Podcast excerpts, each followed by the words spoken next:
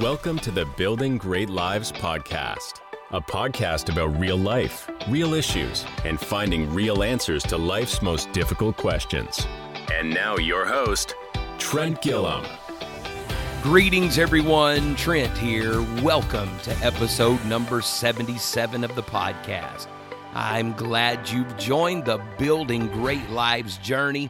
Before we get started, as always, I'd like to say a huge thank you to our monthly ministry partners and to you, the listener. You make this ministry possible.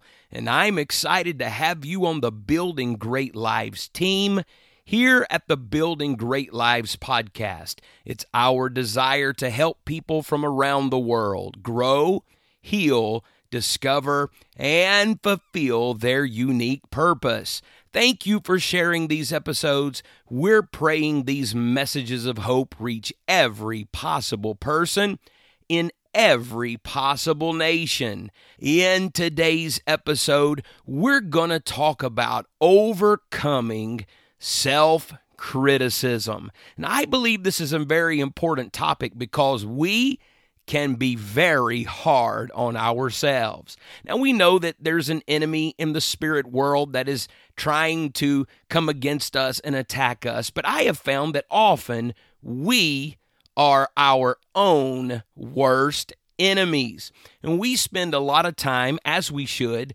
learning how to overcome spiritual attacks.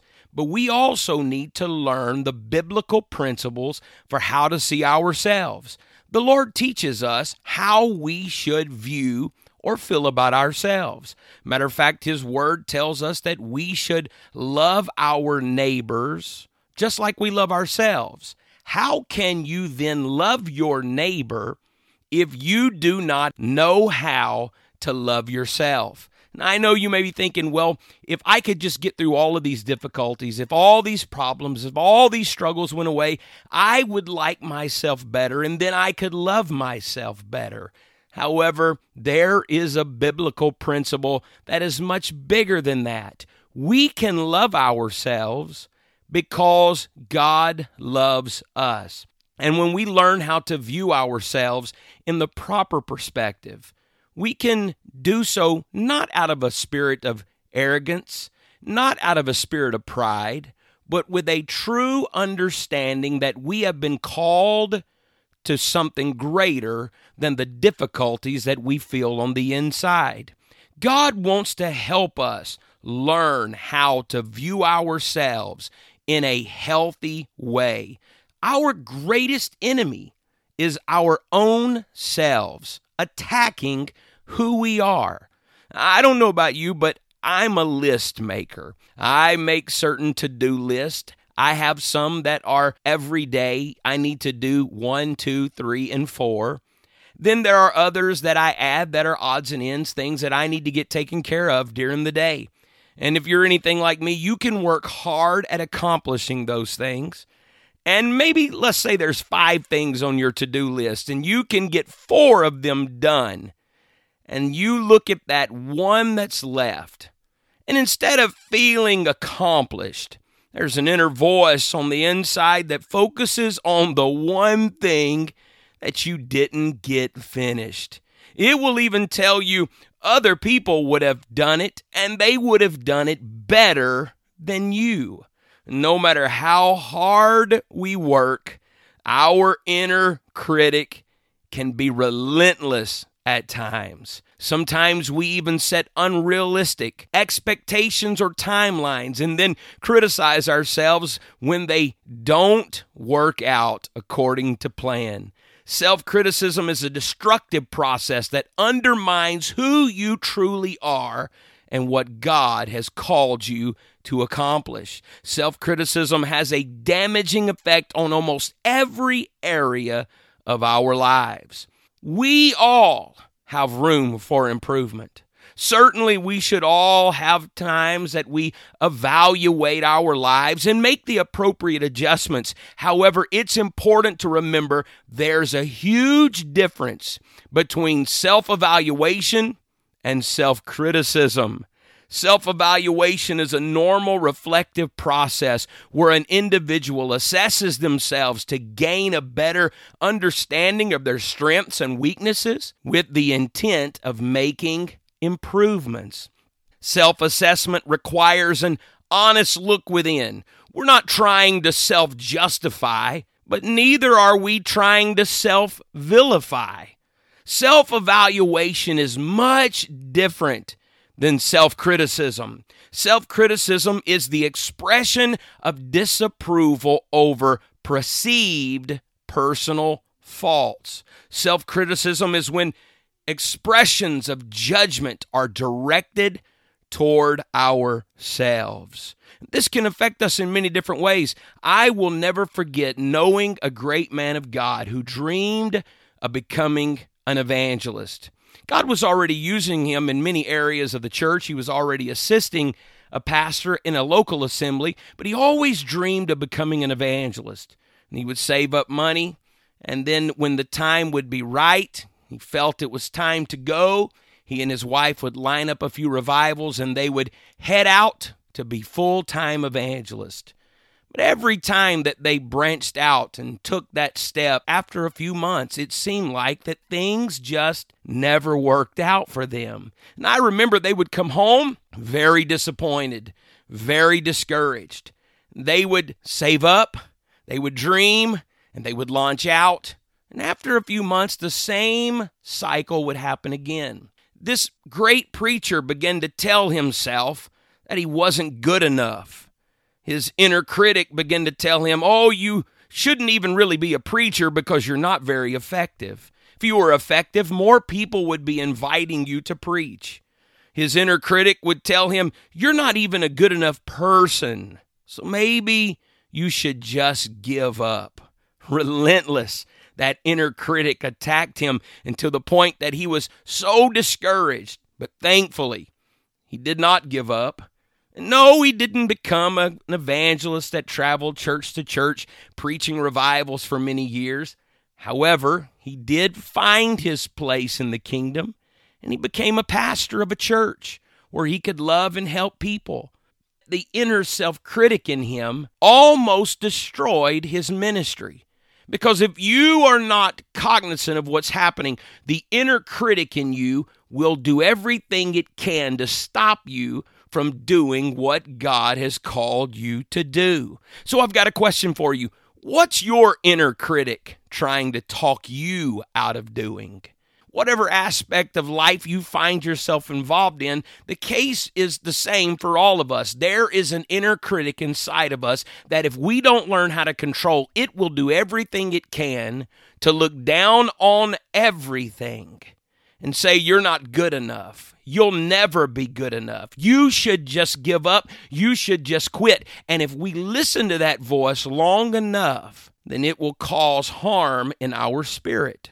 And so, again, what is it that you feel to do, but that inner critic is telling you, oh, you can't accomplish that. You're not good enough. You're not talented enough. You don't have enough money. That inner critic will tell you all of those things. However, God is not limited by your talent your abilities, or your money. God operates on our willingness. What is it that you would do if there wasn't a voice inside of you telling you you won't succeed? You'll never accomplish anything. What would you do if that voice was silenced?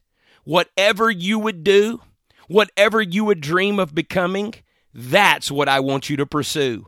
Because there is a way to silence that inner voice. It doesn't ever completely go away. It will always try to rise up and speak, but you can learn how to push that voice down. Have you ever met someone that had a critical spirit?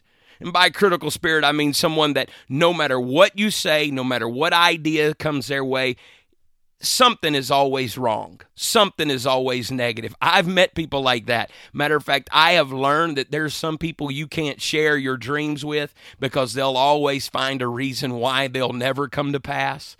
There's some people that just seem like they have a critical spirit toward everything. It's negative this, it won't happen that, or something's wrong here, or other things are wrong there. You, you know the kind of person I'm talking about. However, I learned that a critical spirit is not just someone that finds the negative in other things. A critical spirit is not just something that is projected towards something else, but a critical spirit can also be something that is directed to ourselves. That's right, it's possible to have a critical spirit toward ourselves. That critical spirit that says, You're not good enough, you never will be good enough. That critical spirit that says, You don't deserve to be loved. That critical spirit that says, You're not enough. You need to get a hold of God in prayer and say, God, help me to overcome this critical spirit. We would never want a critical spirit toward other people. We can acknowledge that biblically that's wrong and it's something that needs to be corrected. But how many of us have really had the revelation that a critical spirit is not just what is projected toward something else, but it is also what is projected toward ourselves? And just as real as that critical spirit toward other things needs to be healed and delivered, you need to do that for the critical spirit that is within yourself. So, what triggers these critical spirits, that voice that rises up inside of us that tells us no matter how hard we try, instead of celebrating what we've accomplished, it always points out the one thing that we messed up on? What triggers that? Well, there's many things that trigger that, and it's often different within each of us because it's our backgrounds, our upbringing, the things that we've gone through. Many things trigger it. It could be an unhealed trauma, a long term emotional or physical abuse. All of these things can trigger that critical inner voice. If we listen to that loud inner voice long enough, these negative thoughts can result in feelings of worthlessness and failure. They often lead to discouragement, discontentment, depression, and poor self image. Self criticism has been found to worsen depression, anxiety, eating disorders, self harm, and even suicidal thoughts. Self criticism affects your spiritual life and your God given purpose. It affects your relationships with others, your spouse, your children, your family, and your friends. It can overwhelm you with shame. It can hinder you from saying yes to the opportunities that God has set before you. There are many times when you need to borrow a page from God's playbook and give yourself some grace. Have some compassion on yourself. We see those in need all around us and we're moved with empathy and compassion. Many times in the Bible, we find that Jesus, being moved with compassion, helped other people. And when we see the needs of others, we should also, like Jesus, be moved with compassion. But the same compassion that you extend to others, you should extend to yourself. Instead of becoming your own worst critic, how about showing yourself some compassion? It doesn't mean just being okay with known failures that need to be corrected and just ignoring them. No, but it's also understanding that as a work in progress, God is moving us and helping us through every situation.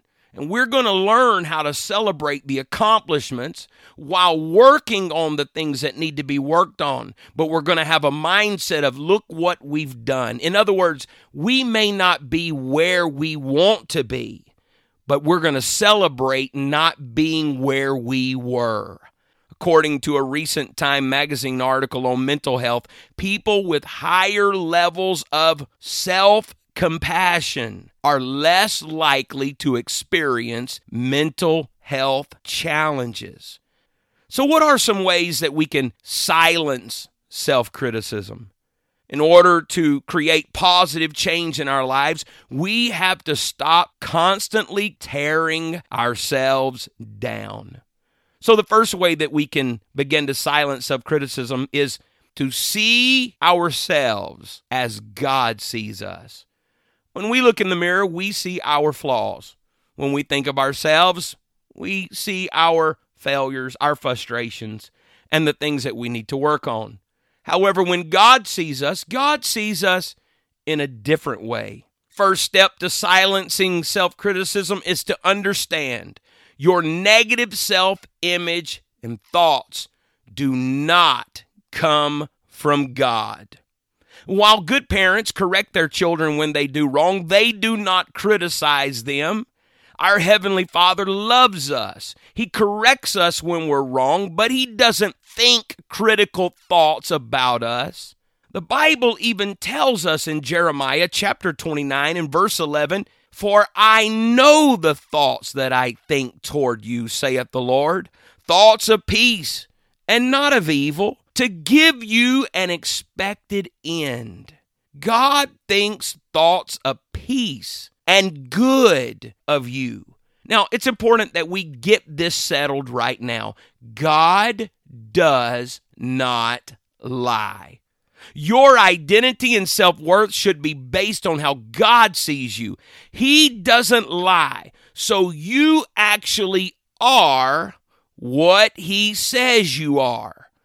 He says that you are His beloved. He repeatedly affirms that you are a chosen vessel, that you are a royal priesthood, that you are a treasure in His eyes, created in His image. You are valuable. Again, let me say it God does not lie. And so, if God says that you are valuable, and God says that you are His treasure, if God says that you are His chosen vessel of honor, who are you to disagree with God? Who are we to look in the mirror and criticize ourselves to the point that we cannot function and our relationships are broken and we can't step out and be used of God? Who are we to declare what we are when God has declared that we are good? that there is something inside of us that is much different than the self critic sees. And that's the key. That is the key to overcoming, to silencing the critical spirit within you. You need to remember God doesn't lie. And if God said you are, then you are.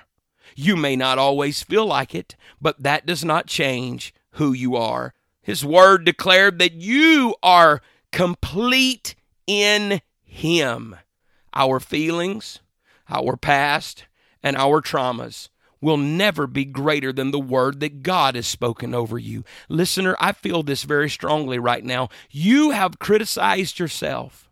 Everything that you've tried to do, you have felt like a failure. You have felt like I'm not good enough. I don't have enough. I am lacking in these areas. The Lord looked at you and said the exact opposite of what you're saying about yourselves. And so you have to tell that voice on the inside I am not what you say I am. I am what God says I am. I am more than a conqueror, not because I am strong in myself, but because God said that I am. And I will embrace what God has said of me and not what I have said of myself. The second thing you can do to help silence a critical spirit is to begin to focus on what you can control and not on what you can't. No matter what we do in life, we want to have good results, and we should. However, you can't always control outcomes. There are times you give your all and it just doesn't work out the way you hoped. The question is did you obey God? And if so, you need to understand that the obedience means more than the results because you can only control what you can control. I'm an evangelist, and when I preach, I want every person that needs God to move in that service, but I can't control them and I can't force them. My job is to obey God and do my very best to speak in a way that would help someone feel that they can move and to respond but I can't produce the results. So my success is not counted in the results seen by man. My success is counted in the obedience toward God. And it's the same for you. So, in other words, there are some things you can't control. I wish you could. I wish I could tell you that once you're born again, you can control everything in your life, but I can't. There are some decisions other people will make. You can't control those things. There are some decisions a spouse or a family member may make that you can't control, but you can control how you respond. And the way to silence the voice of criticism in your life is to focus on what you can control. Instead of being discouraged over the uncontrollable, you can be encouraged because with God, obeying makes you a success. And the third thing you can do to help silence the inner criticism question the negative while embracing the positive. Too many times we embrace the negative and question the positive. You need to flip that around. You need to question the negative. When you feel that you're not good enough, you need to say, Why am I feeling that? When God says I'm complete. If it's an area that we could use some improvement, then work on it. Read, listen, and watch things that'll help you in those areas. But embrace the positive. You can embrace the positive without being arrogant or prideful. And number four, take your own advice. Think of the advice you would give a close friend or acquaintance that come to you seeking your help and then do that. Because many times we know the answer we know what we need to do, but we need to put it into action. Learning to silence the inner critic is possible. It will attempt to rise up in our lives, but we don't have to embrace that. We do not have to continually think down on ourselves, for we are what God says we are. And as has become our tradition here at the Building Great Lives podcast, I want to pray for you, listener, because I want God to encourage you. Lord, teach each listener how to truly love themselves. Teach them to be less condemning toward themselves and teach them to see themselves as you see them. And as always, thank you so much for listening. In the meantime, please subscribe so you don't miss a single episode. If you enjoyed this episode, tell a friend, maybe text them the link or share it on your social. You can find me on social at Trent Gilliam. That's G I L L I A M. On Instagram at Rev Gilliam.